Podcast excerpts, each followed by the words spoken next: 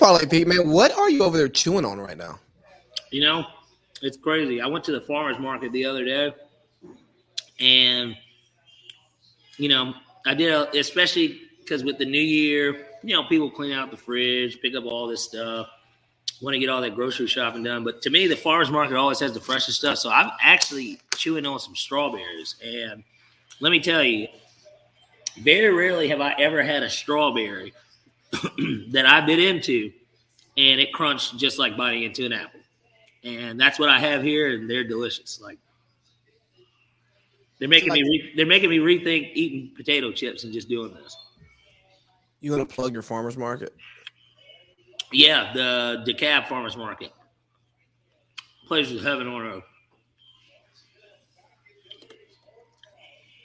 Well, you know, I, I'm I, I live around farmers so much that uh, every, every I mean every store is the fucking farmers market. For being honest, dang it, I wasn't supposed to cuss just early into the pod, but who cares?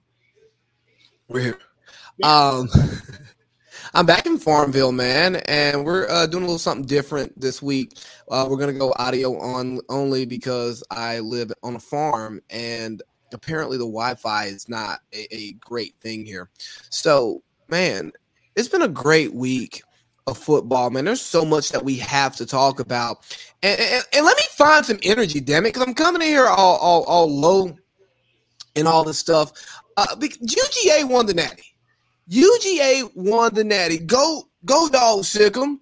Uh, it seems like Georgia's turning into title town because the last two significant championships I mean, reside in the great state of Georgia. Our, our Braves won the World Series, uh, not that bubble COVID bullshit that the Dodgers won the year before. Yeah. And Georgia, you know, both teams got over the hump that we were most worried about. The Braves finally beat the Dodgers, and the Georgia Bulldogs finally beat Alabama.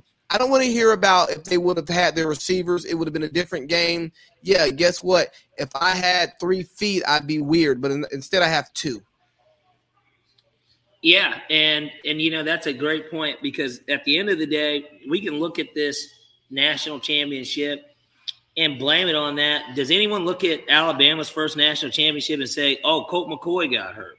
Nobody even brings that shit up, and and I remember it because he got hurt early in the first quarter, and I don't think that that takes away from that Alabama team winning the national championship. They look at it as the start of that dynasty, and so you know Garrett Gilbert came in as a true freshman. Nobody talks about that, you know, and I'm sure that Garrett Gilbert was a highly touted player, but he wasn't fucking Colt McCoy. So um, I think that that's a lame excuse for anyone that wants to try and like look at this title and be like, ah, oh, they didn't, their top two wide receivers, you know, and, and I'm sure that those wide receivers were a big deal. But at the end of the day, they still had the Heisman winner at quarterback. Nick Saban was still the coach. You know, he wasn't he wasn't out of the game for COVID. You know, so I think that that's a lame excuse if anyone wants to use it that way. Give the dogs their due credit. That, probably the best defensive team that's won a championship. Oh, I want to. I'm trying to go back and see. Like, when's the last time I remember a dominant defense? Probably one of those Bama teams. Yeah, one. Yeah, you know, and and that's the one thing that I really enjoyed about the game. Um, the first three quarters, field goals, man. Nothing but field goals. And every time Bama would make a big play, get to the red zone, make a stand. And I was proud of our team because of the way we looked against Alabama in the SEC championship. And damn it, man, we, we showed up, and that front seven was swarming uh, uh, uh, Bryce all game. Like I don't think Bryce Young stepped into five passes the whole game. He was never comfortable. He was never comfortable. Um, you know, he was always off his spot. You know what I mean? Anything that he got, he earned. Absolutely. And I think that that was one of the biggest takeaways that, you know, they made him work. They made him work. Unlike last game, it seemed like they gave him everything he wanted. Like, I mean, hell, you saw it. He threw for 400 and like 30 yards, four touchdowns. You know, they scored 41 points, and even more so, I know that Mercedes Benz Stadium slash Georgia Dome is like Alabama East. You know, that's Bryant-Denny East. But um you know, it, at the end of the day, those games always feel like Georgia home games, you know, because the game is here in Atlanta. And even though there's Alabama fans in Atlanta, there are still more Georgia fans in Atlanta than there are Alabama. So there was always going to be more Georgia fans. And for them to keep getting beat like that here, you know, you look at it, those last, these four times that, that Kirby's played him, three of them have been in Atlanta. And we were up at halftime. Yeah, in all four of them, in all four of them, but all three here in Atlanta, and you know, um, it, it it just turned out to be one of those things where you could really hang your hat on this team and say, you know, job well done, Kirby. Like Kirby's 46 years old. Kirby's going to be the coach of UGA, man, probably the next 30 years. Like, if you know what I mean? Like, because because unlike unlike when when the when the Alabama job comes open once Saban does retire, I'm sure that Kirby will be on their short list for sure. But Dabo's probably the most prime candidate because he went to Alabama. I don't see Kirby leaving like Georgia to go there. So I don't. I only saw Kirby taking the Alabama job if the Georgia if the Georgia job never became available. If we would have just rolled out with Rick, uh, I think Kirby stays and waits on Saban to retire. Oh, possibly. sure. But because his dream job opens up, I can go back to my alma mater, and I brought a championship back there already. Why would he leave? Nobody wants him to leave. Just like Stetson Bennett. Stetson Bennett should not leave Athens, Georgia, as a professional uh, in banking or real estate or whatever he chooses to do uh, after his time at Georgia uh, is over. Because he won't pay for a meal, he won't pay full price for anything, he won't pay for a Never. drink for the rest of his life. Why leave?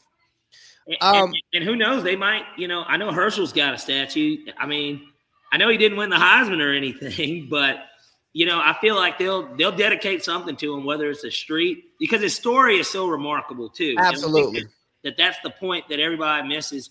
You know, um, got benched last year, came in this year as a backup, started off his career as a fourth string walk on, transferred to the JUCO, came back and then you deliver. You're from Georgia. He's from Blackshear. Shout outs to the Holseys.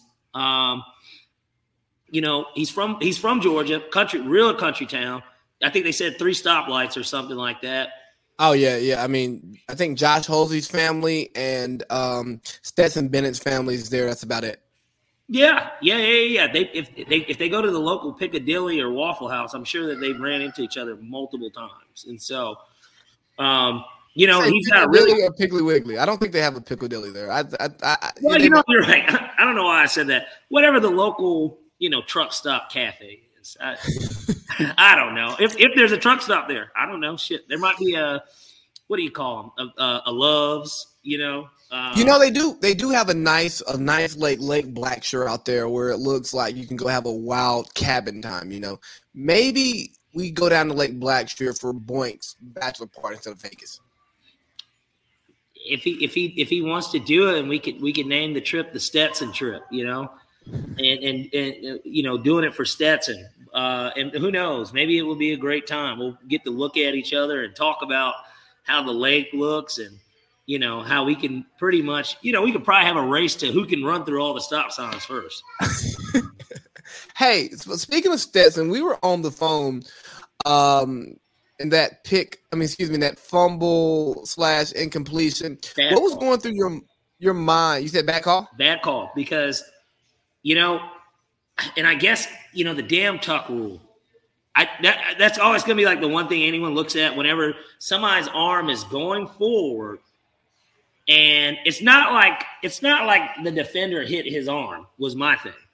His arm didn't get hit. He was on the other arm and he was just trying to throw it away, and his arm was going for and the ball pretty much remained neutral, kind of looking. It, and I would even say that it kind of went. I would lean t- more towards it went forward than that it went back, and so I thought that it was a bad call. And then the, even the recovery of it, even if you called it a fumble, I don't know if he recovered. I mean, he was joking. He was just he was just being funny, like, uh, let me just grab it real quick, slide the foot. Like he wasn't really trying to well, recover. I, I, thought from the angle that they kept showing it, it looked like his foot would have been on the line anyways. Like, and you know, of course, a little bit of that's bias, right? But I think that because they called it a fumble initially, that they didn't have the evidence to overturn it. But I would have leaned more towards his foot being um, on there, you know. And so I didn't think that it was even a complete recovery, let alone a fumble. So when that happened, man, like I like I said, we are on the phone. I slammed my phone down, screen shatters, uh, thinking. I mean, it was on carpet. Didn't think I, I threw it that hard, but nonetheless, uh, the result says otherwise. I'm thinking we've blown the game. I'm like, you know what? About to give up a touchdown, and we're about to do what Georgia Bulldogs do. And we held, gave up three on that drive, and then Stetson came back and was dealing for the rest of the game, man. Could you have ever predicted that? Not him dealing and not us getting that stop, because I'm sure once I saw them get the ball in the red zone, um, I, I, I didn't expect that to happen. But you know, the turning point of the game was when they blocked the field goal. That was the t- to me all the momentum swung Georgia's way, and even though we blocked that field goal, we scored the touchdown. Then Alabama answered. The fact that we came back down and you know scored again really was was was was the icing on the cake. And well, well, of course, the pick six was the icing on the cake. But and and shout outs to to, to that DB for running it back as opposed to going down like Kirby wanted them because the thing was this they still had all three timeouts. We could have easily went three and out. Yeah. And you know, uh Bama still has Bryce Young and they could still get down the field and score. And that, you know, that to me is just what sealed it, of course. Like, you know, you knew it was over. You knew we won the national championship. Yeah, man. I, the pick six, I was excited. What I really liked about the way we played that game, we stayed true to who we were we stayed true to our running game, even though we knew we weren't gonna we weren't gonna be able to run the ball like we normally do week in and week out. But we were getting fives, we were getting sevens, and then finally Cook popped one, the 60 yarder that we needed. Unlike Alabama, we were actually we stayed committed to the running game and we made it work for us. Where uh, I felt like Bama they ran the ball some, but it was like, hey Bryce, I know your top two receivers are gone, but you won the Heisman. Go win us this game. Yep. Now, I don't know if you can actually run down the teeth of that Georgia defense because I, think I heard uh, someone say they have seven 300 pounders on that defense. Uh, you usually don't see that in, in, college, especially, but that's that's NFL. Those were two two damn near NFL teams playing against each other, for being honest. Especially oh, sure. the, the the Georgia defense. I mean, what it, it, and we'll know in a few years once everybody's out. But the Georgia defense, we knew had uh, hell, they got three or four guys that are going to go this year, and three of them are going in the first round. You know, um, obviously Jordan Davis, Nakobe Dean. Um, I'm missing another guy. It's always hard to remember everybody's name on the defense, but Either way, I know both of those guys are top 25 picks, both of them. And so, um, you know, Cook's going to go to the league. He'll probably be like a fourth round pick, you know. Yeah, um, yeah. He's... Uh, Zeus Zeus was running that shit hard. Yeah. At the end of the game, he was running hard and with a purpose. And, you know, um, like I said, and, and uh, uh, you know, I love our tight end. You know, I love our tight end. But obviously, considering George Pickens tore his ACL last year in the bowl game, or uh, yeah, it was the bowl game he tore it against Cincinnati, right? I think so. And so, even a guy like George Pickens, projected to be a first round pick type of player, I don't think he is right now. No. But he had that huge catch to start the game, like the first big play of the game. It was like a 50 yard pass. And that's a know, touchdown of JT's quarterback. And you know, I, I want to give Spencer his flowers. Uh, Spencer, not Spencer. Stetson. Stetson his flowers. Oh my God, I'm thinking about Rattler. I, I want to give Stetson his, his flowers, but if JT's playing in that game, I don't think I'm sweating nearly as long as I did. Um, well, and I, and I think that, that that was kind of what everybody came into the game thinking that you know this is going to be, you know, can can we close this thing out? You know, every time the Stetson's behind center, it's just kind of like, well, what's he going to do? You know? Um, and I thought that Monken to start the game, he wasn't being aggressive enough. Um, And I guess that that that's what kind of scares you a little because if your play caller doesn't want to be aggressive, do you not trust him with the ball? Like what's you know, why aren't you taking shots? And then when you take the shots, look what happens. You get a 40-yard touchdown. You get a 50-yard pass to George Pickens. Um, you know, you convert on it was like a third and long that they converted, and it was like a uh, it was it wasn't a curl. Is it wide receiver went, you know, it wasn't a slant either, but cut right in the middle. And um, you know, and then of course the touchdown uh, to the tight end. It you know, I, I like I like that type of play calling. And so uh, and I think that it sets up well because Stetson actually throws a decent play action ball. Got to be play action though. Has to be play action. Yeah, yeah, yeah, yeah. But but he throws a, a nice play action ball. I mean, I'll give him that. Like he definitely throws a nice play action ball. And like I said, we saw it work wonders for him. You know, and and and that's why they ended up winning the game comfortably at that. You know, here's the last thing I want to hit on this game before we transition to uh, NFL. These Alabama fans are killing me, man. Uh, lose graciously, just like your coach did. You know, uh, Nick shakes Kirby's hand. He, he's like, you know, we're disappointed in the season, but I couldn't be more proud for Kirby. That's my guy. You know, and he's just, you know, happy, happy to, happy to, uh, not happy, but understood that hey, man, we lost. But these these Alabama fans saying, "Oh, you guys are acting like you've never been there before." Yeah, because we haven't been there in 40 years. So you haven't been somewhere in 40 years and you're not 40, you've never been there. And, and in Alabama, let's not act like y'all don't gloat, celebrate every single championship, every single victory. is roll tide. It's roll tide. Hey, man, look, you lost. Yeah, you beat us four of the last five times. Got it. Beat us in the natty. Beat us in back to back, uh, not back to back. You beat us in two SEC championships. Yep. I got it. But we won this time. Let us celebrate just like we let you celebrate. Yeah. I just don't understand this. Oh, yeah. I mean, I guess the little brother wins every now and then. Yes, that happens. Well, Alabama acts like before Nick Saban got there that they were some powerhouse. I mean, they hadn't been good since Bear Bryant. I know they won the one in the early 90s, but, yeah. you know, it's not like Alabama was this household name until Saban got there. So, and everybody's recognized that Nick Saban is the greatest college football coach of all time. Like, like it's not even close, and certainly in modern college football. And the fact that he's doing it in this era makes it that much more impressive. Like the recruiting and um, you know him being what comes off a little bit as a dictator, a little bit. Like you know what I mean? Like it's really is his way or you know, you're gone. Um, and it, it, it's it's I, I, hate to quote it as the Patriots way because it, it is really similar to Bill Belichick, but obviously they work together. But here's the, here's the one thing about Saban that I think is totally different uh, than what we've seen from Belichick, and, and maybe we've seen it from Belichick this year. Saban has personality. Well, say I think Saban has a bit more personality. I think he's more friendly.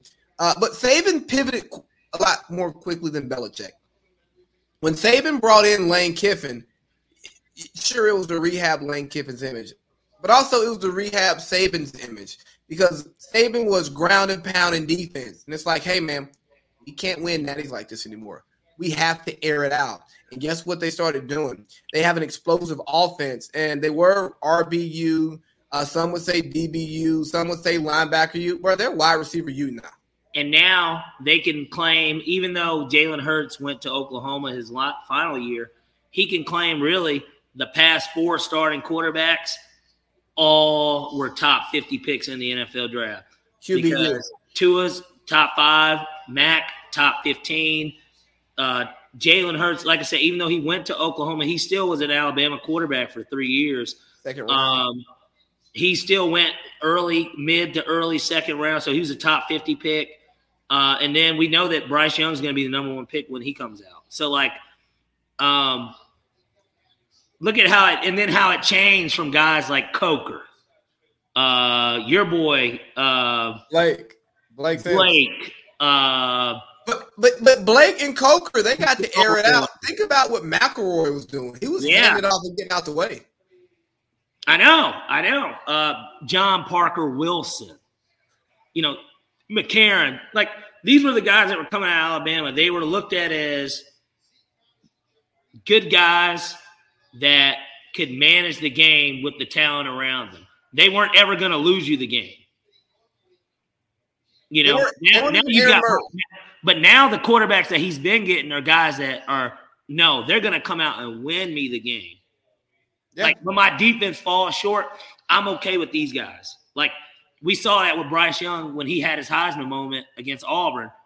That was all Bryce Young making plays. Yeah, man, and you know, the, the the thing about Saban is he's a great coach. And when he, he he continues to change his his program, he has the support of those around him. But unfortunately, there's a group of coaches who don't have that same support. And Black Monday hit, and some people made it through Black Monday, but they didn't make it through Thursday. And as we see every year, seven and a half NFL jobs change. And um, I think we're sitting at eight right now. We have um, obviously Herb. Herb, Herb, Herb couldn't even fucking make it to Wednesday. He couldn't even make it to Black Wednesday. Didn't make it to week 16. Yeah. so we got Herb who's out in Jacksonville. Mm-hmm. Uh, no surprises there. None. We have Joe Judge, who was a late firing, out in uh, New York. I'm not surprised. David Culley was a late fire. I mean, these were late fires. But Dave Culley got fired today. Not totally shocked. yeah, uh, why did they wait? You know, everybody else got got Monday. I guess they had to wait on the exit interviews to get done and then evaluate. Uh, What was there to evaluate? They already knew. Like, you know, and same thing with Joe. I think the Joe Judge's firing, truth be told, was more of a their fan base and social media couldn't believe that he kept his job on Monday, but then like Brian Flores got fired. Like I I feel like that in a weird way that that was more of a pressure move because also, also once Gettleman uh, resigned, I'm pretty sure once they started putting out the feelers for GMs, they're like, I don't want Judge, I don't want Judge, I don't want Judge, I don't want Judge. So then you know, uh, the Marr family had to come in and You're fired. You're fired. clean house. Yeah, but I, at, for the most part, unless you've got a stable coach or GM, it only makes sense to get rid of both at one time absolutely. because they're they're they're normally intertwined. Unless the coach was there first and the GM came in and let him stay a year to see what he could do because he's like, well, you know. I'm looking at you. I think that we can get this done together. Like you're not my first choice, but I also don't think that you warrant to be fired. But for the most part, you should probably clean house of both if you're the owner. I mean, the Texans, uh, they hired the GM and the coach at the same time. And so it's just like, so let me get this straight. I thought David Culley, for what it's worth, did a good job. That team won as many games this year as they did last year.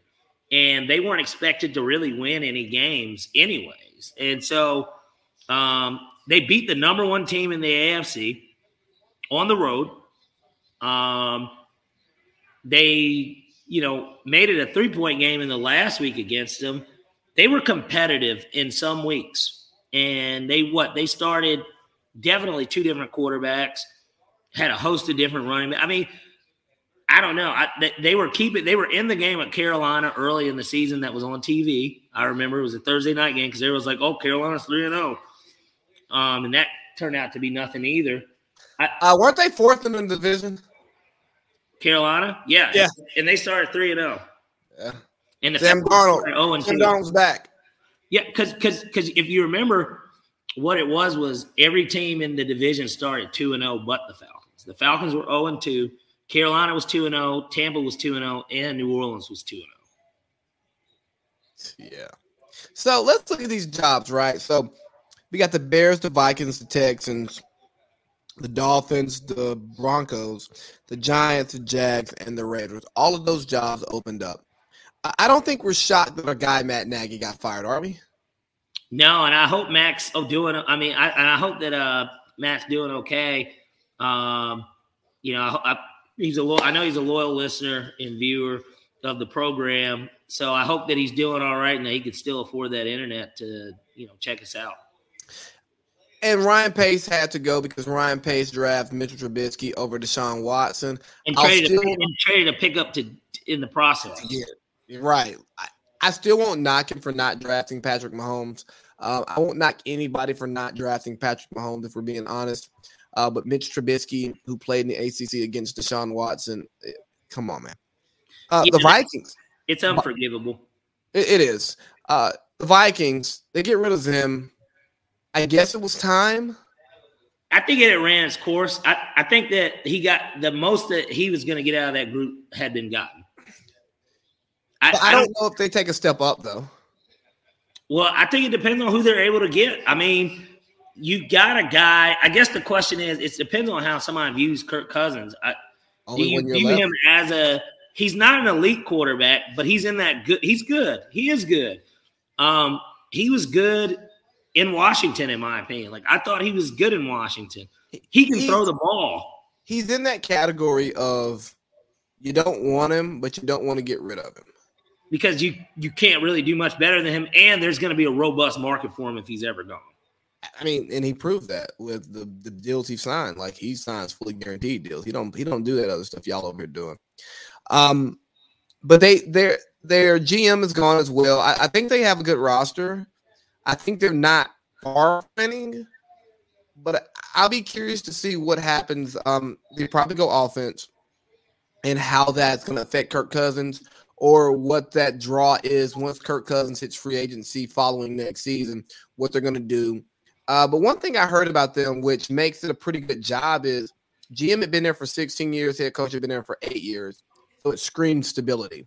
Uh, next on my list, we, we, we talked about the Texans. I mean, brand new GM who was kind of forced to to sign is anybody who take the job because of the the Deshaun Watson uh, holdout. Mm-hmm. This was prior to his whole uh, other incidents. He was the, he was the last head coach to uh, get the job too. That was the last head coach vacancy filled. Yeah, because nobody wanted the job once they once the, Deshaun said he wanted out. Uh, you got Miami, which I'm happy Brian Flores got fired, man. Brian Flores deserves better than Stephen Ross, uh, Chris Grier in Miami. If, if, the rumors are true that he wanted Justin Herbert and y'all took Tua, um, he deserves better. You know what I mean? If the rumors are true that he wanted to pull the plug on Deshaun Watson, and the organization did not want to, you know what? He deserves better. If he is getting ostracized. If he got fired because he and the GM he didn't play nice with the GM, he didn't play nice with the owner because he was actually one of the people who was elevating this franchise.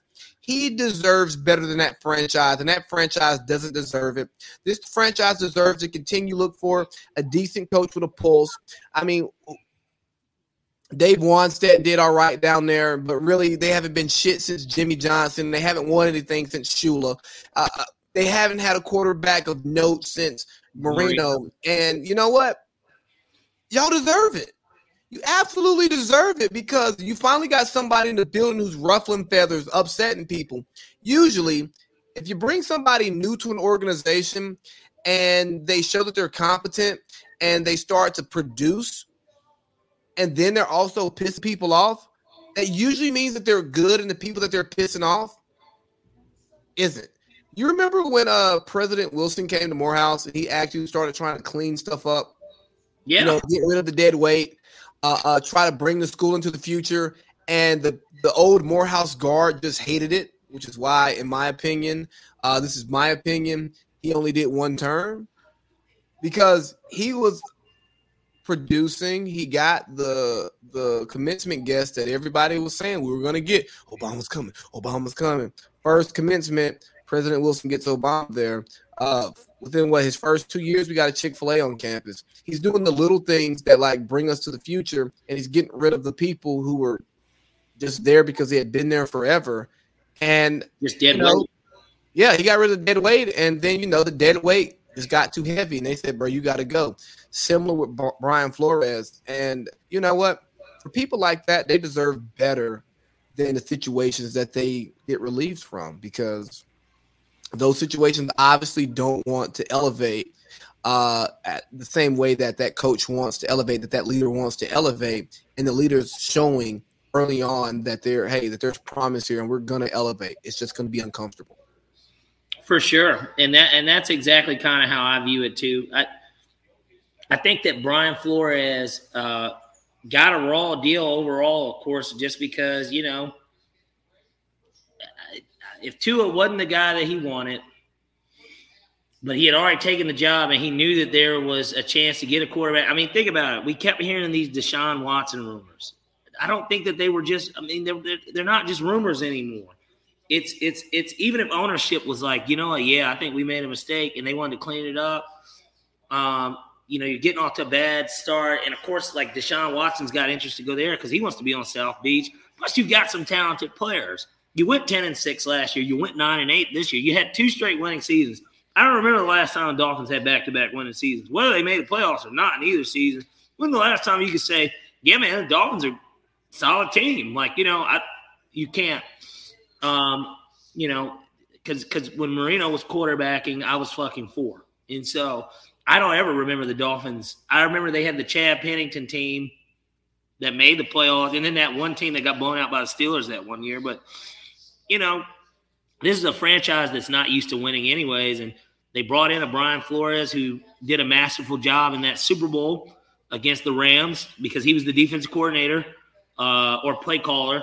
Because I, I don't think they had given him that title, but regardless, he was the one calling the plays, and they shut out that high power, power Rams offense and Sean McVay, which is what got him the job. He's going to get one of these vacant coaching jobs, regardless. If he wants it, man, and I think I, if he wants it, I think the Giants job is going to be the job he gets.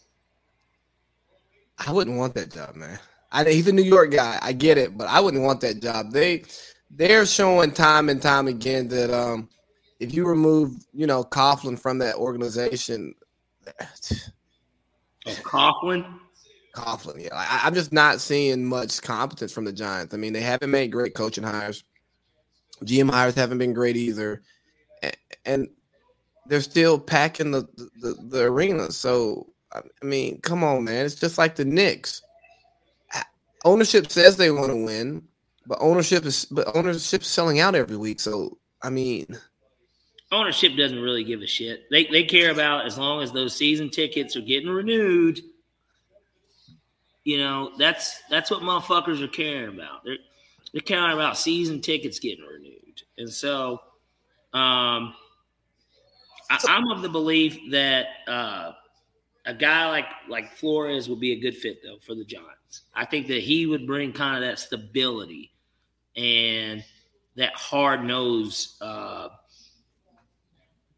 mentality and just the Belichick. I know that they had Joe Judge, which was another Belichick guy, but yeah, yeah, but he's a real Belichick guy who, who who's who's proven that he's a a, a head coach.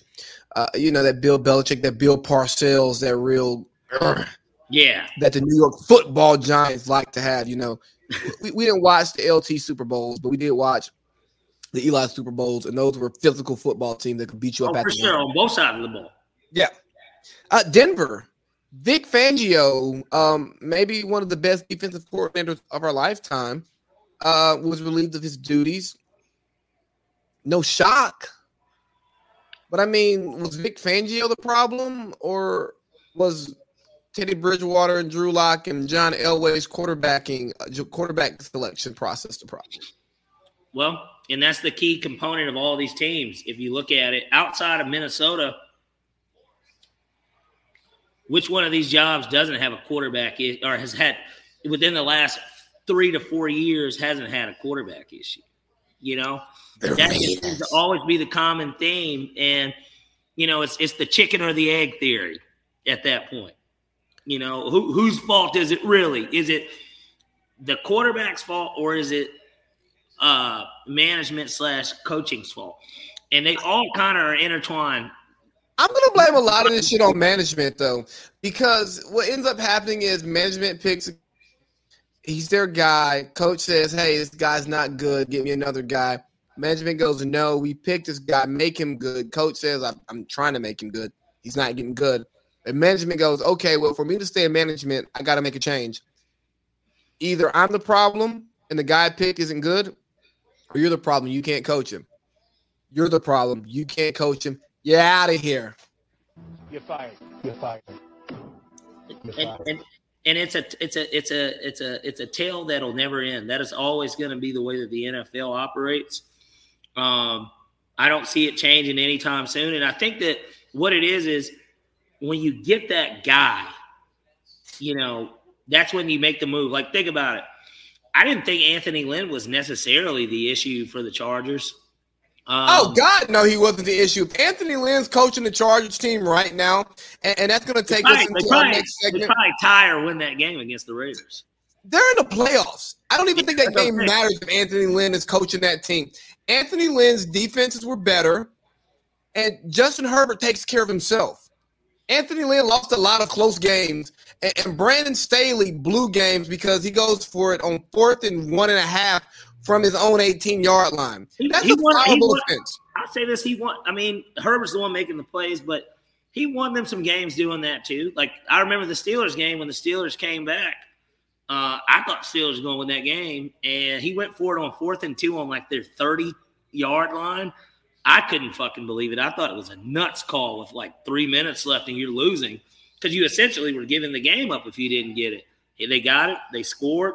Steelers uh, came back out. They stopped it. Game over. And so, you know, he he he. It proved to be one of those things. I think it was early in the season. I don't remember what game, but they had. Uh, I think they went for it on fourth down three. They got they converted three out of four, and they won that game. Like so, I, I get it. It was one of those things where, well, I've been doing it like this all season, and it's worked. And of course, it hasn't worked. But like you know, and that was the big thing in the Falcon Super Bowl when they asked Matt Ryan why he didn't check out of those pass plays. Matt said, Kyle's been running the offense this way the entire season. There was no reason to change now. You know, even though that we're talking about they're apples and oranges because it's the champ, it's the Super Bowl. But you know, I, I can understand it. I think that timeout was it was just baffling because what was the point of calling it? Uh, he said he wanted to get the right people on the field. The the Raiders they were fucking still trying to almost get set. Really, I mean, I remember uh, what's his face was motioning uh, Hunter Renfrow, and they didn't look like they knew what they wanted to do. Honestly, you, you know, and, and that takes us into regular season disappointments. I think the Chargers are a huge disappointment, and because because I mean they didn't make the playoffs, and they should have. They have one of the most talented rosters in the NFL, and unlike the Cleveland Browns, they have a talented roster and a talented quarterback. Uh, their quarterback was healthy. And the Chargers kind of flew under the radar because the football media loves Brandon Staley so much. Brandon Staley, Staley owns the press conference. You know, he has the good one-liners. He goes up there. He he he he just bleeds confidence and all of that stuff. You go, you know what? I'll go to I'll go to battle with this guy. I like this guy, Brandon Staley. And you know, I think he is like the anti Nick Sirianni because Nick Sirianni didn't win the press conference. He doesn't always get the most favorable um the most You're favorable right. coverage. Um he kind of does the same shit. Yeah, we're not really speaking to what Nick Sirianni did. Like he he got those guys into the playoffs and he really found something throughout the season because instead of saying this is what we've been doing all year and this is what we do, he said, okay, this isn't working as well as I would like.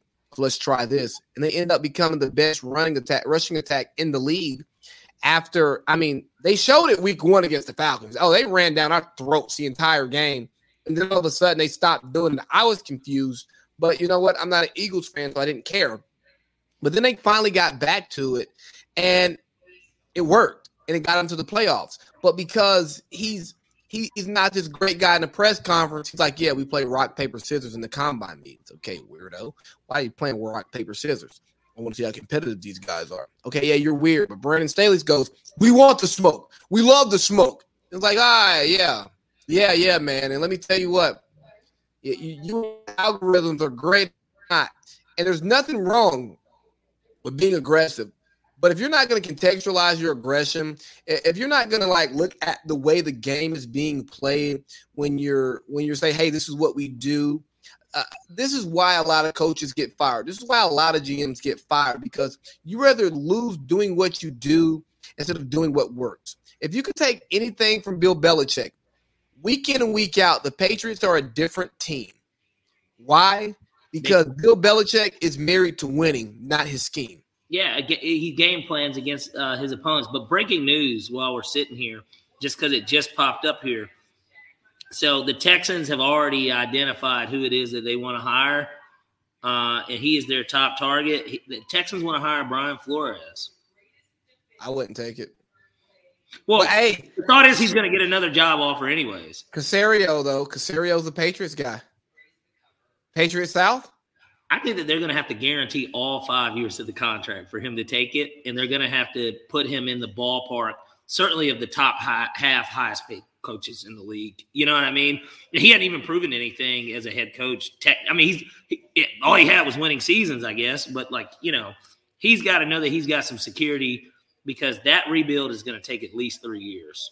Yeah, and hopefully they can they can get Deshaun off and get and, a lot. And the way that they just did Culley too, I don't think that anyone's like, why would a player want to go there outside no, of Flores enticing them to do it?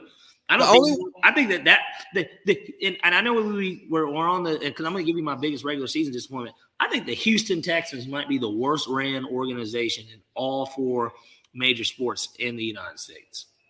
Worse than the Jaguars? Yeah, man, because the Jaguars have just always been bad. The Texans have actually been good.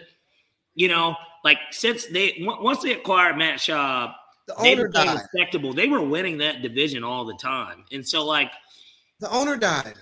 Yeah, and he was a racist, right? Yeah, but he was he was a, he was a competent owner. It was a good thing, huh?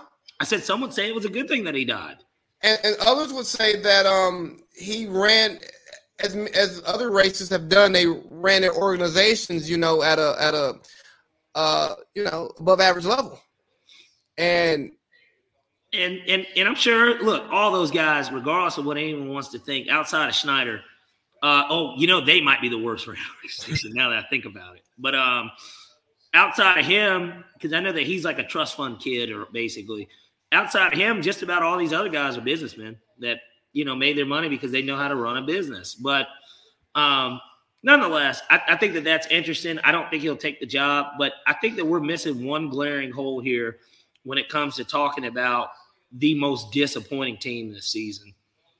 The biggest regular season disappointment to me was the Cleveland Browns. And whether that's the mediocre, subpar, below average, however you want to slice it up, play a Baker Mayfield. Oh no, terrible or the Odell Beckham fiasco, you know, where he's hurt to start the season, but he had already been hurt and already had did all this before the season started. I drafted him in fucking fantasy. What a waste. Uh, up, until, up, until, I was essentially out of it. Then he started producing as a Ram because he scored a touchdown every week. Um, that has got to be the biggest disappointment. Um, they had all that momentum from last year. Uh, you know, being this close, I'm not going to say this close, but this close to beating the Chiefs to go to the AFC Championship, blowing the Steelers out on their home field after they were the best team in the NFL for a majority of the season. Um, just a big disappointment. Not only did they not finish with a winning record, but they tied for last with Baltimore. I think they gave them the tie. I think Baltimore actually technically finished last. And the reason why Baltimore is not my most disappointing team is because they had all those injuries to start. Lamar damn near didn't play the last five games of the season. So I couldn't put them in that category because they held it together regardless and were competitive for the most part in all those games. They just lost a lot of close games. I mean, no Lamar was going to be really hard. But with Cleveland, no excuse. That team is too talented. They're too talented. You shouldn't be dropping games to the Raiders who uh, before they had played them on that random, I think it was a Tuesday game or it was a Monday game, like they got moved from Saturday Yeah. or like something crazy. You're at home, um, and you led, and then you let them come down, and they kick the game winning field goal. Team that's going through all that shit, ain't no reason you should be dropping a game like that, knowing that the playoffs are on the line, and then getting your ass kicked by a Steelers team that's not very good. I got another disappointment for you. Cause I came on this podcast a few weeks ago talking about this team having a potential the potential to um, make some noise in the playoffs. And I should have known better because I know their quarterback. And it's the Colts. You guys really were blew it. on my list. Yep. You guys really blew it. And I mean, it, it just right in Carson Wentz fashion. You know, everything is right there for you to be great. And you know what? You just muck it up, Carson. And and the worst part is you gave up your first round pick for it. Gave up your first round pick to miss the playoffs. Guess what Philip did last year? He got this guy into the playoffs. You got T.Y. Hilton mulling retirement and, and, and, Jack Doyle mulling retirement. I wouldn't want to come back and play with Wentz either. And and and and, and I don't blame them. But think about it. That was another thing that they had just announced. Uh, Chris Ballard. Matter of fact, this just popped up too on JPA football. Uh, Colts GM Chris Ballard on Carson Wentz. At the time, we felt it was the right decision. I'm not going to make a comment on who is going to be here next year and who is not. And it's a picture of Carson Wentz on the update, and because we know that that's who he's talking about. And so, you know, I don't even think that Carson was necessarily the problem, like for you know, like for the season. But No, for the obviously, season, I was fine. But at the end of the day, you know, he came in injured. And. Um, he missed a COVID game. Or no, he didn't miss that game, but they ended up losing to the Raiders, a game that they probably should have won at home. And then you get a stinker. You lose by double digits to the fucking Jacksonville Jaguars, who are No playing for nothing, who have nothing. And you make Trevor Lawrence look like the best quarterback that was drafted this year when he has not been the best quarterback that was drafted this year. He he he set Trevor Lawrence up to get a comp. They set Trevor Lawrence up to get a much better coach because that last game is going to be the last the last showing of Trevor, and they're going to be like, "See, this is what we thought he could be, and he finally showed it." And he's showing Uh, y'all that, that that this is who he is. But just imagine you, Mister uh, Offensive Coordinator, that uh, thinks that he's a dynamic play caller and is innovative. Look, think about what you can do with them. If he can do this against a Colts team that was dying to win this game to go to the playoff, what can you do? Oh yeah, man. Especially if you you know just even touch the hem of McVay's garment. Uh, do you have any other disappointments before we go to surprises? Uh, hold on. Yeah, I had one more, but the Colts were definitely the next one on my list. Hold on, let me pull it up because I was looking at records and just thinking off the top of my head, man, what a disappointing season.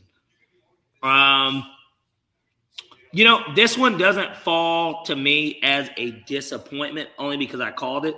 But from a league wide perspective, I think that everybody has to almost look at Seattle as a disappointment this season, too. And I know that Russ missed games um, or whatever, but at the end of the day, this is a team that hadn't had a losing record.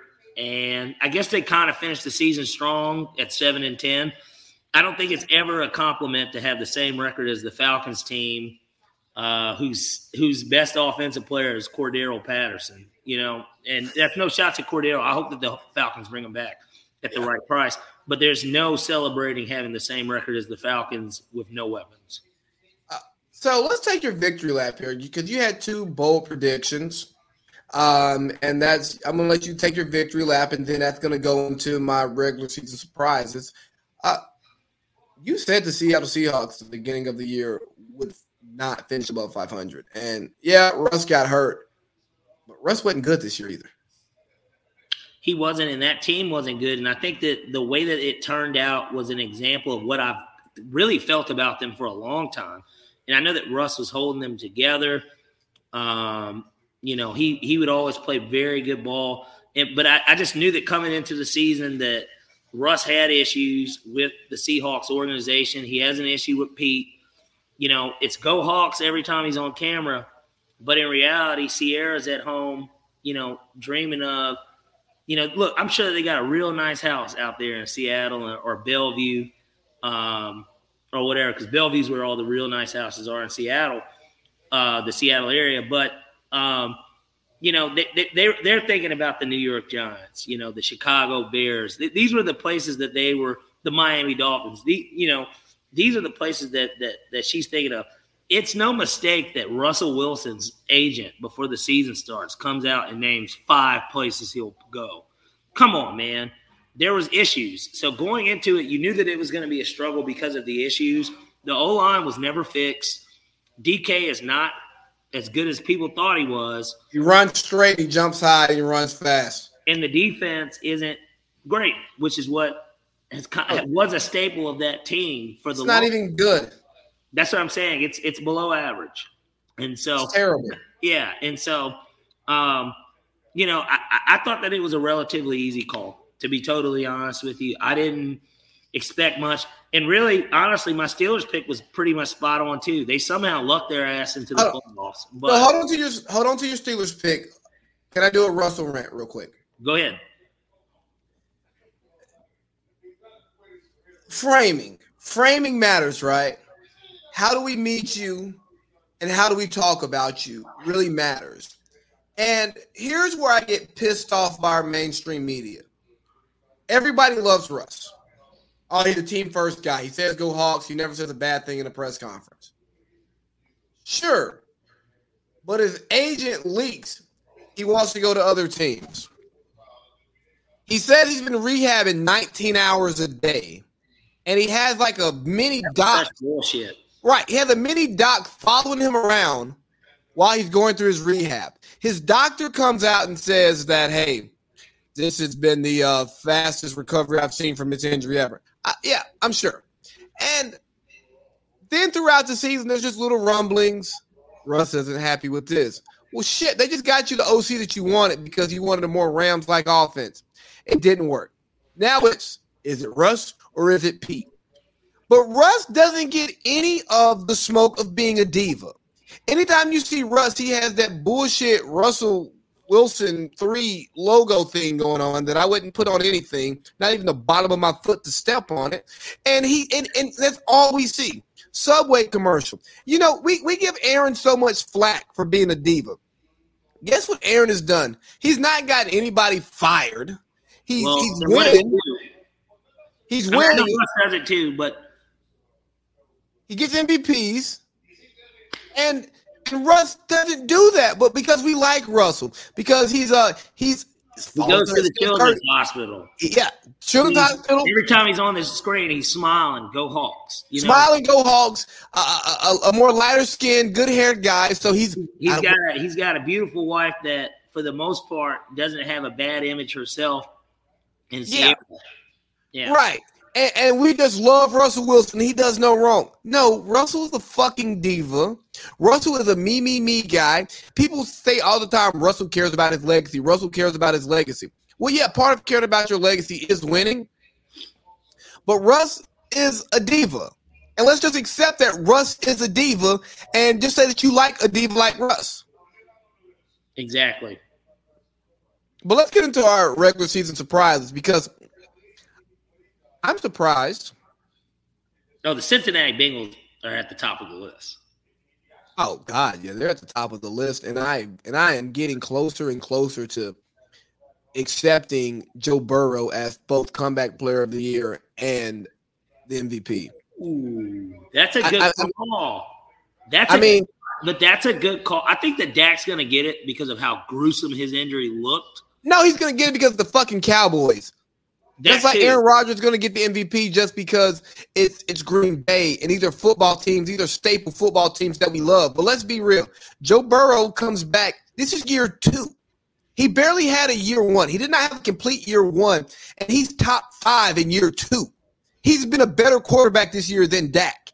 Okay, and yeah he's in the real MVP conversation, not the Dak, not the, the the the, Josh Allen MVP conversation. No, he's in that Tom Brady, Aaron Rodgers MVP conversation. The the the Bengals have been shit since Marvin Lewis left. Hell, since before he left. The Bengals have been shit. You understand me? Since AJ Green started getting hurt, the Bengals are a cheap franchise. Uh, TJ Hushman's out to tell stories about sharing jock straps, no Gatorade, sponsored by the team. Same owners, the Browns own them. Yeah, they still own them. And Marvin Lewis brought him to the future a little bit. And, and then, you know, he stale. He gets out of there. Carson Palmer's playing well. Then we transition to Andy Dalton. Andy Dalton turns back into Andy Dalton. Uh, they have some guys we don't even want to talk about on the team. Joe Burrow gets hurt, misses uh, the back end of last year, comes back, and they win a division. Sure, the uh, Baker's boys were dis- were a disappointment. Sure, um, the Ravens were injured. Sure, the Steelers somehow wiggled their way in a playoff with Big Ben playing, but he won this division. And if you look at his passing numbers, they're up there. Like he has he has the counting stats to put him in that conversation. And he did the same thing he did at LSU. He brought that swagger, he brought that confidence. The guys believe in him. If that's not most valuable, I don't know what the hell is. They have the most explosive offense in the NFL this season, bar none bar none. He was the most explosive offense in the NFL. We knew Joe Mixon was a relatively talented running back.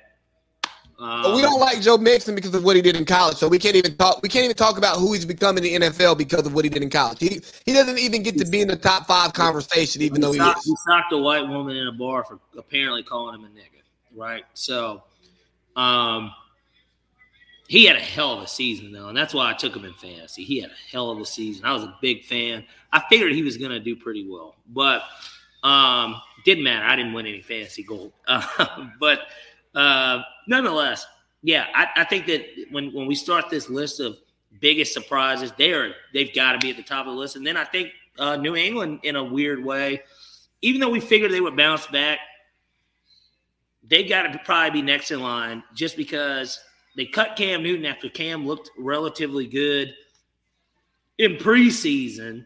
Yeah, we saw um, the now, but now look at Belichick, just being a genius, man. He knew he knew what was up with Cam, and we got to see it with Carolina. And granted, eh, you could argue that New England offensively is probably a little bit more talented than Carolina, maybe. But at the same time, even Belichick as a coach knew this guy's done and he cut bait on him. A lot of people were surprised. National pundits looked at it like, you know, they cut fucking Cam Newton. What was that all about? Like, you know, I get it. I guess the Mac Jones era started because a lot of people viewed Mac as a guy that sat for one year, and then he got his chance, or maybe halfway through the season, if it didn't look good, then he would get in. But they brought Mac in. They started, I think, two and four they're 10 and 7 and in the playoffs and had every opportunity to win the division. They kind of lagged off here at the end, but um, nonetheless, brilliant job. I mean, I can I can't name five guys on the Patriots. So, you know, I think that speaks to Belichick and just how well uh, and how much of a surprise that they were this season. Yeah, we got to just stop questioning Bill we just we got to stop doing it because we make ourselves look stupid every single time. Uh, one of my biggest regular season surprises is um, the Titans getting the first seed. Yep. I, I didn't think they would have done it with Derrick Henry, but I damn sure don't didn't think they would have done it without Derrick Henry for almost half the season. Yeah. Still finished top ten in rushing. yeah, but you know what? That speaks volumes to Mike Vrabel. Yeah, because he can fucking coach. Because Ryan Tannehill is not a guy. I, I I speak, you know, vocally about him all the time. I've never been a believer in Tannehill. Uh, and a part of me, which is why I was excited when we did get Arthur Smith in Atlanta, was that I thought that he was definitely a big part of it. And it kind of did show this season because Tannehill hadn't been nearly as good this year as he was last year, and then for the half season before that with Arthur Smith. So, um, you know, it speaks volumes about Mike Vrabel and them taking on his identity. You know, um, and obviously he's a Belichick guy, even though he was never. I don't think he was ever on a Patriots staff because I know he was no. in Houston. He was in Houston with uh, Bill O'Brien. Crennel was the deep, yeah, which is a Belichick guy himself, right? But like Um, you know, he was never, and Bill O'Brien too, but uh, um, he was never a, a disciple, even though he's a former player. He's like the only former player of Belichick's as a coach. I think that he takes on kind of a refreshing new school version of Belichick in a sense of he still has the fundamentals and old school of this team is going to play a certain way, but he's more of a guy because he played in the NFL himself and he can kind of reach guys a little bit differently because of that. And then he's a known NFL player. He's not a Hall of Fame player, but everybody remembers Mike Vrabel if you grew up watching football and you watched the Patriots in the 2000s. He caught touchdowns uh, in the Super Bowl. So here's one of my regular season surprises. I'm going to bring it home for you, a homer pick. That the Falcons did not have an explosive offense um, around Matt Ryan, uh, centering from Matt Ryan. Um, we've talked about it multiple times, and it got a little bit better as the season went on. We started using Kyle Pitts. I mean, we got him to a thousand yards. Was shocked we got him there because the way we started the season, it was it was terrible. I, I, I didn't expect our offense to be. I didn't expect yeah, our team to be great, but offense hadn't been the issue in the past few years. And not to say that our defense was good or great because it wasn't, but offensively, we were not a good football team this past year. We we were losing shootouts, you know, in the past when with Dan uh, blowing leads, like we were scoring points. The points were never the issue. Um, and it was always the defense. But then this year, it just seemed like it was such a struggle to get in the end zone. Um, to move the ball, man. Like Matt, Matt, Matt Ryan didn't have. He had uh, ten straight seasons of four thousand yards. Didn't get there. He was about forty something yards short this season with an extra game. And he looked like Big Ben. I'd say a little bit better than Big Ben, but uh, and that is not biasness either. That's just truly eye test.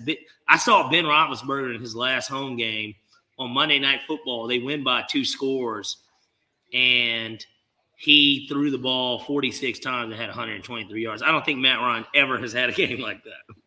And Matt had like a he had a stinky game against the Panthers at home this year. He had a, I mean, he threw for like 100 and something yards himself, but he also didn't throw it 46 times. You know, Ben averaged like 2.1 yards in attempt in that game. So I, I, I don't want to put him in that. And, and I'm glad that we don't have Jew on here because now he would be calling it the the Matt Ryan dick sucking hour. But um, nonetheless, yeah, I don't, I don't think it was like that. But I, w- I was disappointed in the Falcons offensively this season. I think that they overachieved. In, in, if I wanted to, if I want to give a personal surprise, I'm surprised that we won seven games with that roster, considering there was no Calvin Ridley. Um, Get me out of here. Defense still ranks in the bottom third of the league and the offensive line had one quality player and another decent one, and that was really it. Uh, you couldn't run the ball. We didn't.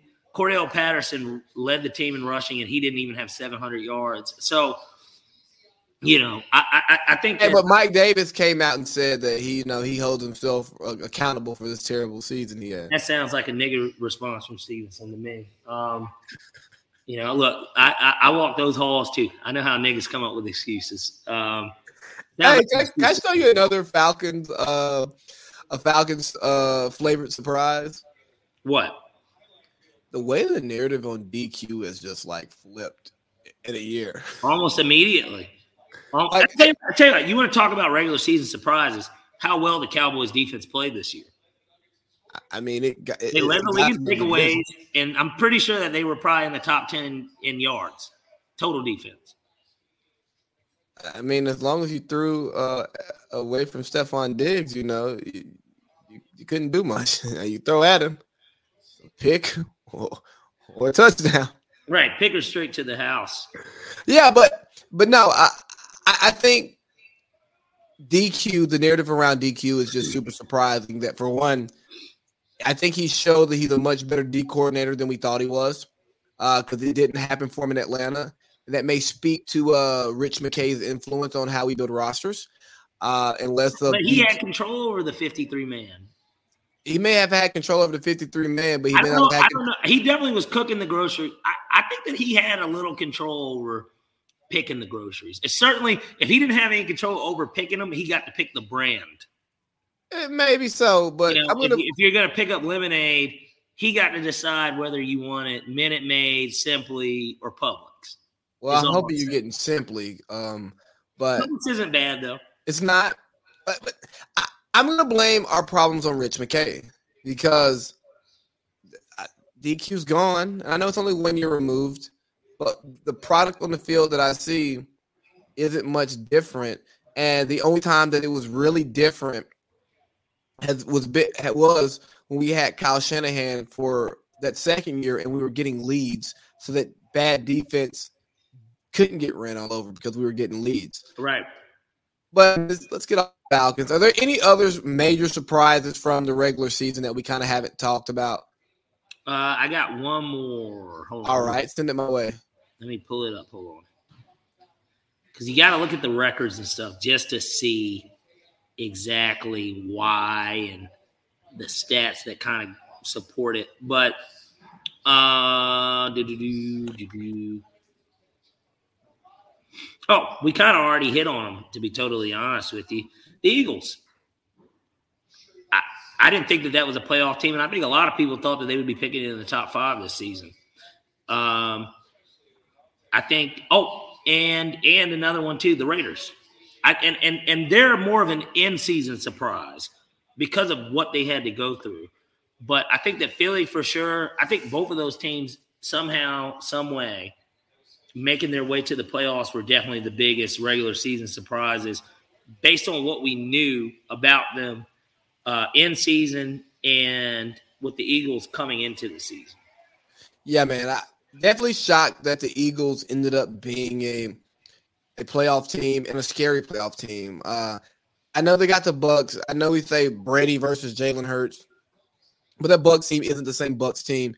I, I think there's some stuff going on in that locker room that we don't necessarily know about. I, I- don't.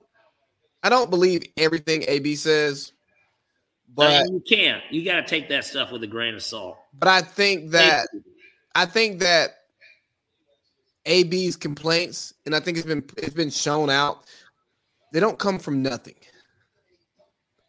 His issues never come from nothing. But he's a jackass, and we're not going to even talk about that that clown show he he he- went on this weekend. I I have no words for that because it doesn't fit into regular season disappointments because that's more of an expectation, and it doesn't fit into surprises because again it's an expectation. I expect AB to be a jackass um, anytime he gets comfortable. But let's get into to our round one predictions. I, I think we got a great slate this weekend, uh, and this is going to be our predictions, not not not to, not the picks yet, not the picks yet. We'll do nothing but strictly who's going to win the football game. All right, yeah, we're just going to discuss the game. Uh, let's start in the NFC uh, in our two seven matchup. Should I say it two seven matchup? Who was that? Fucking. That's, that's Brady and the Bucs. Brady. Yeah, Brady versus Hurts, the one I just talked about. I if Brady doesn't get out to an early lead, I mean a 14 point lead. Their run defense isn't what it was at the beginning of the year. They're they can't run the ball at all. Um if it's tight and they're playing ball control, who- who's to say that big play Slay doesn't get you one play and the Eagles just don't run the air out of the football? Well, I think that that's going to be their intentions coming into the game. You know, they're going to want Brady to not have the ball as much as possible. You know, I thought it was interesting when we looked at his stats and how, Inflated they are because all they do is fucking throw the ball every play. and that might be the case, but at the end of the day, he still got the record for completions in the NFL. Um, and he still is what, 44, 43? Too old to be playing football. You wouldn't, you, if, if, if you didn't know he was that age, you wouldn't think it. And so, No. Um, I agree, though. They definitely what it is is they cannot afford to fall behind early, and that's why, like, let's say they win the opening toss, I'm letting Brady come out there. We got to get up early. Yeah. Because we Absolutely. need, we need to make Jalen Hurts throw anyways. And so it's going to be a, a battle of uh, time of possession in a game like this. And and my thought is is that uh, Brady, you know, they come out and uh, they're going to end up winning the game. Brady's only lost once in the first round his entire career, and that was his last game in New England. To Ryan Tannehill. And I don't believe that that Jalen Hurts in his first full year as the starter and Nick Sirianni his first year as a coach that they're able to go to the defending champs home and win the game. I just I don't see it. I'd love to be surprised. I would actually hate it. I hate Tom Brady, but I also hate Josh like getting Yeah, Yeah, yeah, yeah. I. And they'll end up, you know, and, and the sad thing is they'll win the game and then like the Packers will beat them 38 to 7 the next week in Lambeau, but he'll still say, Well, we won a playoff game. And so I don't I don't want that. I, I Josh and Jew make it hard for me to cheer for a few things that I like. And that is, well, the only black coach in the NFL as we speak, employed black coach, head coach, Yeah. and black quarterbacks because I have to root against Jalen Hurts at times because I don't want to hear Josh's mouth. And, and, he's saying, you know, kind of painted as Philly could actually make something happen in this game. I I want y'all to understand that if Philly gets boat raced, dog walked up out of here, yeah. like some 38-7 type shit, I'm not shocked. Me neither. Me neither. And um, it that's why that game could go either way. I think that if it's a close football game, obviously you've got what would probably be a very good defensive game from the Eagles, and they just control the clock. They keep it out of Brady's hands. I just I don't see it really going any other way. You know, um, it's it's hard to imagine that, and so. Um, Hey, can you imagine this though? In the 3-6, can you imagine Dallas beating the 49ers? Yeah, I could definitely see that happening. They're going to have to play the type of ball that they played for a majority of the season, honestly. I mean, there's no mistake why they won 12 games. They are a talented football team. And, um, but you know what? A game like this is going to be so important for one thing and one thing only. And you know what that one thing is, right? Win, Coach O'Ryan, sir. Coaching. It's going to be coaching. Bro, it that, that game is going to come down to coaching. And I think that Two of the worst game managers in the league. Oh man, but I trust a, I trust one a little bit more than the other. I hope you the trust other Kyle one, more than the other one, he just he just chokes in the biggest games. He doesn't necessarily choke. I, I hope you trust. game. I hope you trust Kyle more than you trust McCarthy. I do, I do. McCarthy probably thinks it's still Wednesday. And and as good as that 49ers, I mean, as good as that Cowboys defense has been, guess what? I still trust uh, the 49ers defense more. Do you think we see any Micah Parsons covering George Kittle? One on one or in a zone? Now I'm talking about some one on one. No. You think he's going to pass rush all game? Yes. Uh so the big the big Because thing is I don't know if The, the thought is the less time that Garoppolo has to throw. I mean, Jimmy can Jimmy G can scramble a little. Like yeah he's going to throw he's going to throw dude, Trevon Diggs a pick though. but you know they utilize Deebo so well. Um, you know you got Deebo, right? This what do they, they think about? it? Everybody calls it a Swiss Army knife now. You got a guy like Deebo, and I don't I don't foresee, you know, I, I just I, I don't know. I, I don't see I see this game definitely being a very close game. It will not be a blowout. I, I don't uh-uh. think it'll be a blowout either. You talk about the Swiss Army knife real quick. You know what I think some smart people finally realized? They looked at Derrick Henry and said, you know what? He doesn't look like a running back, but this shit works. They thought back in history, you know what? Eric Dickerson did have the most yards in a season as a rookie, rushing yards in a season as a rookie. He has the record for most rushing yards in a season. and he doesn't look like a running back. Why don't I take this thick ass receiver, Deebo, Cordarrelle, and treat him like Derrick Henry and Eric Dickerson? And that's what you have. I, now, I think this uh, this is the one uh, matchup that has the biggest chance of being an upset. But I like Dallas. I, I just think Dallas gets it together. Um, and I'm rooting. Here goes. I'm rooting for Dallas to win. I'm rooting for Dak Prescott. I, I hate the Dak Prescott hate because uh, I mean he's the Cowboys quarterback, and and yeah, sure he doesn't he doesn't excite you all the time, but I mean, who would you rather have, Dak or Jimmy G? Give me give me Dak, of course. Like like, come on, man. Like, I'm, I'm rooting. I'm, I'm rooting for black quarterbacks that don't play on my French teams. Uh, Arizona versus Rams. Um, Kliff versus Sean, the battle of the pretty boys. Oh, Kliff. Kyler Murray versus Matt Stafford, round three. I mean, I mean, the Cardinals kind of, you know, tailed off at the end of the, of the season. Matt Stafford is proving that um it wasn't Detroit. Detroit was still bad, and Matt Stafford was still Matt Stafford.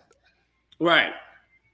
Both things existed, and uh, he's come to the Rams, a team that wins pretty much has been winning since Sean McVay got there. They continued winning, but he still continued to play like Matt Stafford. So, I, I, it's a toss up for me. I don't even need to see a line on it. It, it. it wouldn't change how I felt about it because the Cardinals have a bunch of injuries. Uh, the Rams have Matt Stafford, who's never won a playoff game, and Kyler's never been in a playoff game. I, I lean Rams because I I trust Aaron Donald and Jalen Ramsey and Von Miller and Odell Beckham and Cooper Kupp, and I don't want to see Cam Akers run the ball. Uh, Sony Michel, Uh, I, I trust that infrastructure more than I trust trust Kliff and Kyler because I think if Aaron Donald gets his handles on Kyler one time, uh, we might be seeing Colt. Yeah, and I think that I, I, you, you have to go with the Rams. The Rams are the more talented team, and they're the healthier team going into the game. Um, I don't know. I know that they were talking about how Nuke could come back and play. Um, but well, and, and and and and that's the thought. The thought is, well, is he is he is he really gonna play? You know, what's what's that all about? What's what's what's really going on there too with that? You know, and so I, I I'm of the belief that talent at the end of the day wins overall. And it's not like McVay hasn't made a run before. So McVay, hell, they won a playoff game last year that they weren't supposed to win because I think a lot of people Seattle was definitely favored. Oh yeah, they beat Seattle, you know. And they it was they because they had they didn't even start Jared Goff because he had the thumb or yeah index finger on his throwing hand. And then he had to come in because the other guy got knocked out with a concussion and they won that game. And then they gave Green Bay a pretty good fight in round two. So I'm going to go with the experience over uh, the hype. I mean, I, I don't think you can comfortably pick Kliff ever. Like, I mean, I, I, week to week, even when they're winning. Uh, but let's get to the uh, AFC. 7 2 matchup. We got the Chiefs versus the Steelers. Uh, everything in me says go ahead and and and and this is kind of going to leak into the, the six pack just a little bit. Uh the Chiefs should cover the spread, but the Chiefs don't cover spreads. They don't, and even more so come playoff time, you get a little bit more weary about them covering the spread. And I I say that because you know, at the end of the day, as good as Patrick Mahomes is, as good as Andy Reid is, it's just something about trusting these guys in a situation where they're playing against two other another coaching quarterback as bad as Ben is that have done this before. And uh, it's Ben's last ride. You know, that's a well known fact. I just think that it's going to be tough for them to come out and you know cover that spread. That spread is a two touchdown spread. I just you know, I expect that game to be a lot closer than people believe. It's still a playoff game, god damn it. Yeah, and Juju may be back, right? Did I see that today? Yeah, yeah, yeah. You did see that. You, you your eyes stand correct. They're correct. Yeah, Juju may be back. That's gonna invigorate Ben and not Najee Harris has quietly made a good case for offensive rookie of the year. He's not gonna get it. Oh, Najee. Najee Harris, I called him Najee. Sorry, Najee Harris has has been really good. He's top five rusher this year. Um, I remember he had like a 14 catch game because I mean Ben is the check down king. But if Ben can muster up a little something, Claypool and Juju can get that TikTok energy going, you know, and, and I kind of want the Steelers to win because I, am just over that. Chiefs. Huh? Say you don't want that. I dislike having to hear Nick Wright talk about the Chiefs more than I dislike hearing Jew talk about the Steelers. Really? Yeah. Is yeah, where we're coming for this? I mean, that's where it's coming from. Uh, me wanting to see them win. I don't think they will. I, I would I would take them, you know, with plus 13 and a half or at a jump. I would take them plus 13 and a half personally because it's a playoff game and Ben has moxie. But let's get to the 6-3 matchup. Big brother Patriots versus little brother Bills. I got the Pats, man. I like the Pats. I love the Pats. I like the Pats. I don't care if they've been sputtering. Um, I don't care if, if Mac Jones has hit the rookie wall. I think that Josh Allen has turned back into Josh Allen, like I told you guys he would. No, the Pats did not win the, the win the division like I predicted. But you know what? Putting out your division foes and, and going on to the second round. I mean, what's the real difference? That's Who's a big dog in the division? Well, and and and and this is another game where coaching is just going to be, you know, that important ingredient. You know, um, at the end of the day, we all know uh, who wins these type of games, and yeah, good, Bill. Exactly, Bill. Bill wins these type of games. And I, am of the belief that a guy like Bill comes in, he's able to kind of do whatever he wants because he's not only familiar with the opponent. Ah, oh, damn it, hold on. He's not only familiar with the opponent, but at the same time, this guy's a fucking gamer. And we know that. We know that. We know that Bill's a gamer. Uh, and how much sweeter would it be for him to if you can get past this round, you knock out the Bills, more than likely you go on to face the Titans, a team that you can beat. Even with Derrick Henry back, this is a t- that is a team that you can beat. You can beat that team, and you know I, I, I just think that at the end of the day, it, it's it's it's it's it's tough sledding. Uh, for a team like the Bills because even when I was at the Falcons Bills game, nothing nothing gave me the itch or made me feel like that team was, you know, not beatable there. No, and they, they didn't impress me at all. No, I, I, I, wasn't impressed in even in the slightest. And so I, I just think that a team like the Patriots, who have that resolve. They have that build. Um, they have that respect. You know, that's just something that that is going to be tough to overcome for somebody like Josh Allen. Then you saw Josh Allen came out today and he made a comment regarding uh, how he loses uh, circulation in his feet in cold weather, and it's going to be six degrees in Buffalo. I'm not charged my computer. Keep going. Is that why Bart Scott told him to take Viagra? I, I did see that dumb shit. I honestly couldn't believe that he said that. You know, I, I saw it, and at first I was like, "Why in the hell would somebody say take Viagra for a, a, a before a football game, especially to Josh Allen, who's like 25, 26 years old?" Uh, like, like if Josh Allen needs Viagra, then I mean, he got some issues, man. And Bart, but what it made me realize is that's probably a thing. Just like Tom Brady wore the scuba suits for the for the cold weather games, to keep his warmth, uh, to keep him warm. There are probably players who are ta- taking Viagra to get that blood pumping because it's win at all costs, right? Well, it should be. So I'm happy we fall on the same side of this one. Uh, last AFC game for the first round. This is the shocker game, right?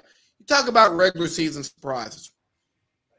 I, I, I want to know who confidently would say that, hey, first, hey, second round of the playoffs, you're going to see either the Raiders or or the Bengals in the in the second round of the playoffs. A place that Derek Carr's never seen. I mean, he's never seen a playoff game, and they are the five seed. They're riding high off their victory uh, uh, against the Chargers because Brandon Staley is a bonehead, and, and we got Joe Cool 2.0, Mr. Cigar, Mr. Big Play, Mr. What what what did uh Wink Martindale say? I mean, yeah, uh, yeah, I'm not a Hall of Famer yet, but I mean, it wasn't necessary. So I'm gonna dot your head for this little five piece real quick. You right. know, Joe Burrow. I'm sorry, Joe Burrow. I believe in Joe Burrow. Sasha, the thing, you know, every every fail should end more like the Raiders season is going to end. You overachieve, but damn, at some point, talent has to overcome. And you know, the bad news Bears, uh, they re- if they were really from bad news like Allen Iverson was, uh, they, would never win a championship. Ask him about that. You know, you, you, can only do so much with so little, and I, I think their their time runs out here. I believe in Joe Burrow. I believe in the swagger. I, I believe in the confidence he instills in his in his teammates. I believe in Ja'Marr Chase, Tee Higgins, uh, Tyler Boyd, Joe. Uh, Mama said, "Knock you out, Mixon." Oh man, that was dark. That was dark. That was that was dickheadish. And and I don't know if I believe in Zac Taylor though. Um, I don't know if I believe in him, but I, I don't think it's going to matter he's so unproven. Um, we know that he comes from the McVay tree, right? But yeah, he's a McVay guy. He's an unknown commodity. But you know what's funny? This is Derek Carr's first playoff game too. Yeah, because last time he broke his leg and was it Connor Cook started? He did the same exact thing that uh basically that Carson Wentz did. They got hurt at the very end, had these great records because the Raiders were a 12 and 4 wild card team. I remember that team. Yeah. Like Derek Carr was a legitimate MVP candidate that year. Yeah, yeah. That was because that's the year that Matt Ryan won. And we played them in the black hole. We played them, and it was a great game. I remember that game. I didn't go, but I do remember watching it on TV because we played them like week two or three. And it was a big game. It was the week before we played Seattle and got robbed uh, on that Richard Sherman call. But uh, we got him back. We did, we did, we did. It was a blowout, right? If I remember I mean, correctly, a little blowout Russ, at home. Russ, Russ knows about, they were playing future music the entire game. Yeah, he's not welcome in Atlanta. Yeah. Uh, so who you, who you got in this game? What, what do you see happening? Um, I'm going to side with the Bengals, and th- here's the reason why: they already played each other, and uh, it was a fucking blowout. You know, it was it was pretty bad. I think the game will be much more respectable this time around because I think that Oak, not Oakland, Las Vegas has shown that they have resolve too, you know, and they've been through a lot this season and they're still here, right? And so um, I just don't foresee them being able to get over big game Burrow um, Big balls, Burrow. Let's be honest. Yeah, and and and and, and then you just got to ask yourself, who's going to shut down Ja'Marr? I don't know. On, on that Raiders defense. I mean, has Ja'Marr What? I would like to ask Ja'Marr Chase. Hey, when's the last time you've been shut down? Was it spring training, uh, preseason? I mean, when have you been shut down? Like, let's be honest. He doesn't get shut down. No, he doesn't. No, he does not. He, he does not get shut down. And um, yeah, uh, one second, man. Look at our receiving core in Atlanta right now, and, and look at Ja'Marr Chase and Justin Jefferson. I'd take them two years ago on our team.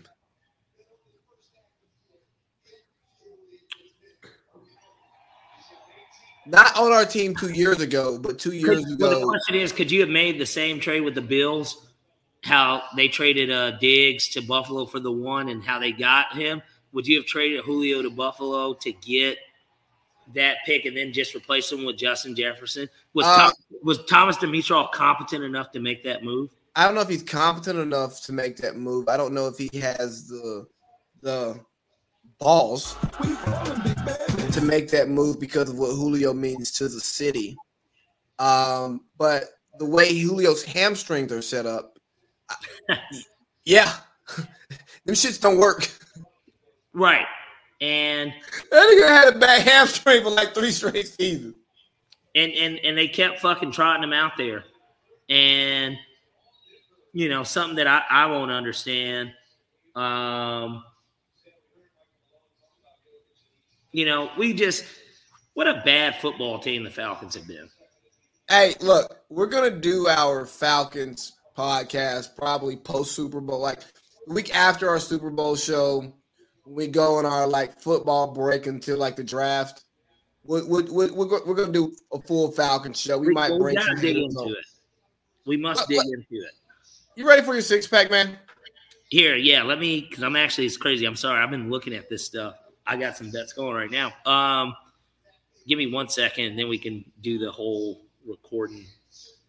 Oh no, I mean it, it's it's fine. Like I just gotta press it. And actually, you know what? It's a seven pack. It's our table. let's do it a a drinkers, like how it's like a baker's dozen. Let's do it a drinkers half dozen because we got, seven- half dozen. I like we it. got well beer in hand plus the six pack, right? Absolutely. You let me know when you're ready. Let's run it. All right, let's go. All right. Uh, we're here again, and now it's postseason time. Really excited about um, this seven pack, this this drinkers half dozen that we've got coming this week. Uh, we're going to start off with the first game and go in order here. Um, Saturday, the first playoff game, we've got the Las Vegas Raiders at the Cincinnati Bengals. We're going to go ahead and, and, and take the easy way out on this one. I like the Cincinnati Bengals. Uh, I think big balls, big game, however you want to call them, big big balls Burrow gets it fucking done. There we go. I think that he gets it done uh, against the Raiders team that's overachieved and has been, you know, a team that coming into the season definitely had playoff aspirations, but have overcome a lot. They're still going to have to fly from Vegas to Cincinnati. And I think that Who Dey Nation finally gets to taste some playoff action and I saw a funny uh, post about this this year uh, about how nobody has ever made a text message about the Cincinnati Bengals winning a playoff game because the first text message was sent in 1992. The Bengals last time winning a playoff game was 1991. So I'm going to hitch my wagon to Joe Burrow uh, in the Bengals and see them getting it done here in Vegas on the money line. Next game, uh, that Saturday night game, we got the Patriots at the Bills. To me, gonna be a close game. Uh, I like the Bills more as a team, but we're gonna go ahead and go with the Patriots plus four and a half. So as of today, it's at plus four, so we're gonna buy a half a point. I, I, don't like betting against Belichick, and as much as I like the Bills, the Bills were probably my Super Bowl favorite coming in. I like them to win it. Fans are great too after getting to meet them and stuff like that. I, I just it's it's going to be really hard for me to go against Bill. So I'm going to take the points because I know that this game is going to be relatively close. So give me the Patriots plus four and a half. Next game, we get the kickoff Sunday. We got the Philadelphia Eagles at the Tampa Bay Buccaneers. I expect the Eagles to try and run the ball, but if Tom Brady and the Bucs are able to implement their offense and get on the field earlier, you know, get in the end zone, I, I'm going to have to go with the Tampa Bay Buccaneers, but we're not even going to do that as the pick. We're going to take the over here. The over is at 46. I expect the Eagles to probably get about 17 points in this game, but I also expect the Patriots, I mean, the Patriots, the Buccaneers to get to 30. So I like the over at over 46. Um, and I would actually even possibly buy points at 24 and a half.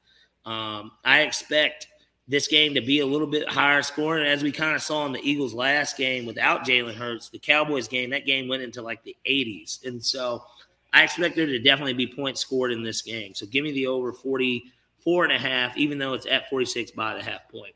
Uh, next game, we got the 49ers at the Cowboys. Once again, I pretty much like the Cowboys to win the game, but at the same time, it's going to be really hard for me to bet against the 49ers. Um, I think that this game will be a lot closer than people are anticipating. They have the spread at three. I'm going to go ahead and take the under here, though. Um, I like the under. The over under is set at 51. I don't really see the high scoring matchup because I think that the 49ers, much like with the Eagles game, are going to try and pretty much run the ball. Um, and so I, I, I, like the under 51. 27 24 is about pretty much what they got the score being at. I don't think that they get to that point because I think that the 49ers are going to neutralize them on defense. So give me the under at 51. Uh, next game, the Sunday night game, we've got the Pittsburgh Steelers at the Chiefs. As I alluded to earlier, this spread is at 13. I'm going to buy the point and a half and take the Pittsburgh Steelers at plus 14 and a half. I think that's just way too many fucking points in a playoff game. And at the end of the day, as bad as Big Ben is, this is still the last ride, and Mike Tomlin is still a Super Bowl winning coach. And that defense can still be an elite defense. I like them to come in with the scheme after getting blown out there and covering the two touchdown spread. So buy the point and a half and give me the Pittsburgh Steelers at 14 and a half. And then for the final game, the first ever Monday night wild card football game, we've got the Arizona Cardinals at the St. Louis, uh, Los Angeles Rams. Um, Matt Stafford, not a guy that's won a playoff game, and he's only played in two his whole career. But this is arguably, of course, the most talented team he's ever been surrounded by. This team is truly Super Bowl or bust. I like the Rams to get it done on the money line because at the end of the day, talent beats inexperience, and the Cardinals just have too much inexperience on that sideline. Um, and I don't even know if they're going to have Nuk Hopkins or JJ Watt back. So we're going to go ahead and roll with the Los Angeles Rams to get it done on the money line. And that is our drinkers ducks half dozen for the NFL playoffs. Hold on, did I miss a bet? I only got six. What do you have?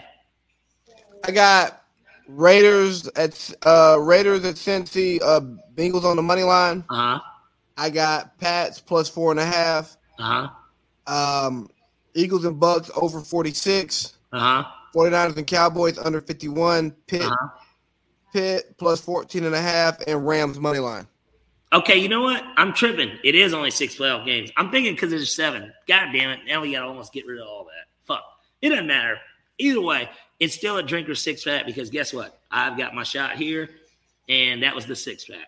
Hey, here's what we're gonna do, right? You you threw in um you threw in some some money lines in your over unders. So guess what? If, if they want to take that, they, they can have it. Add them on there. Add them on there. Absolutely, man. But hey, hey, dog, it's been a good time. Um, you know, we worked through we worked through this technology shit because Albany is awful, man. Hey, I'm gonna, I'm gonna have a conversation with MediaCom. I don't pay them for no reason. Uh, yeah, what's MediaCom? Don't ask me. Never heard of it either. we we forgive the good people of Albany, um, and and their shoddy internet. But yeah, man, I'll get this up tonight. We'll be balling. We got the picks out, man. It's been a pleasure doing this with you. Um, I don't know when I'll see you again. Uh, fairly soon. We'll figure it out. You gonna come up here at all for any of the weekend of the playoffs, even if it's not this week, like next or? I don't know. We'll talk about it. We'll talk about it. I'm trying to spend a little bit more time down here and, and network down here and kind of you know well, you, you got to make it home now for what? You got two more years? Yeah, I got two and a half more years. So I'm trying to like make it home and actually kind of, you know, spread the brand and, and start doing some uh some Albany interviews. Some local stuff? Yeah, yeah, yeah. I'm really trying to, yeah. So we'll, we'll see how that goes. Hey, I'm not mad at it. You do your thing, man. Hey, man, if you ever want to come down here for business, because I know you can come down here, you should just let me know, man. I'm down. I'm down to make an appearance. We'll do some country nigga karaoke, but we won't yeah. sing. We'll just go watch. Let's do it. All right, dog. Appreciate you. All right, Lee. Thank you again. Yep. All right.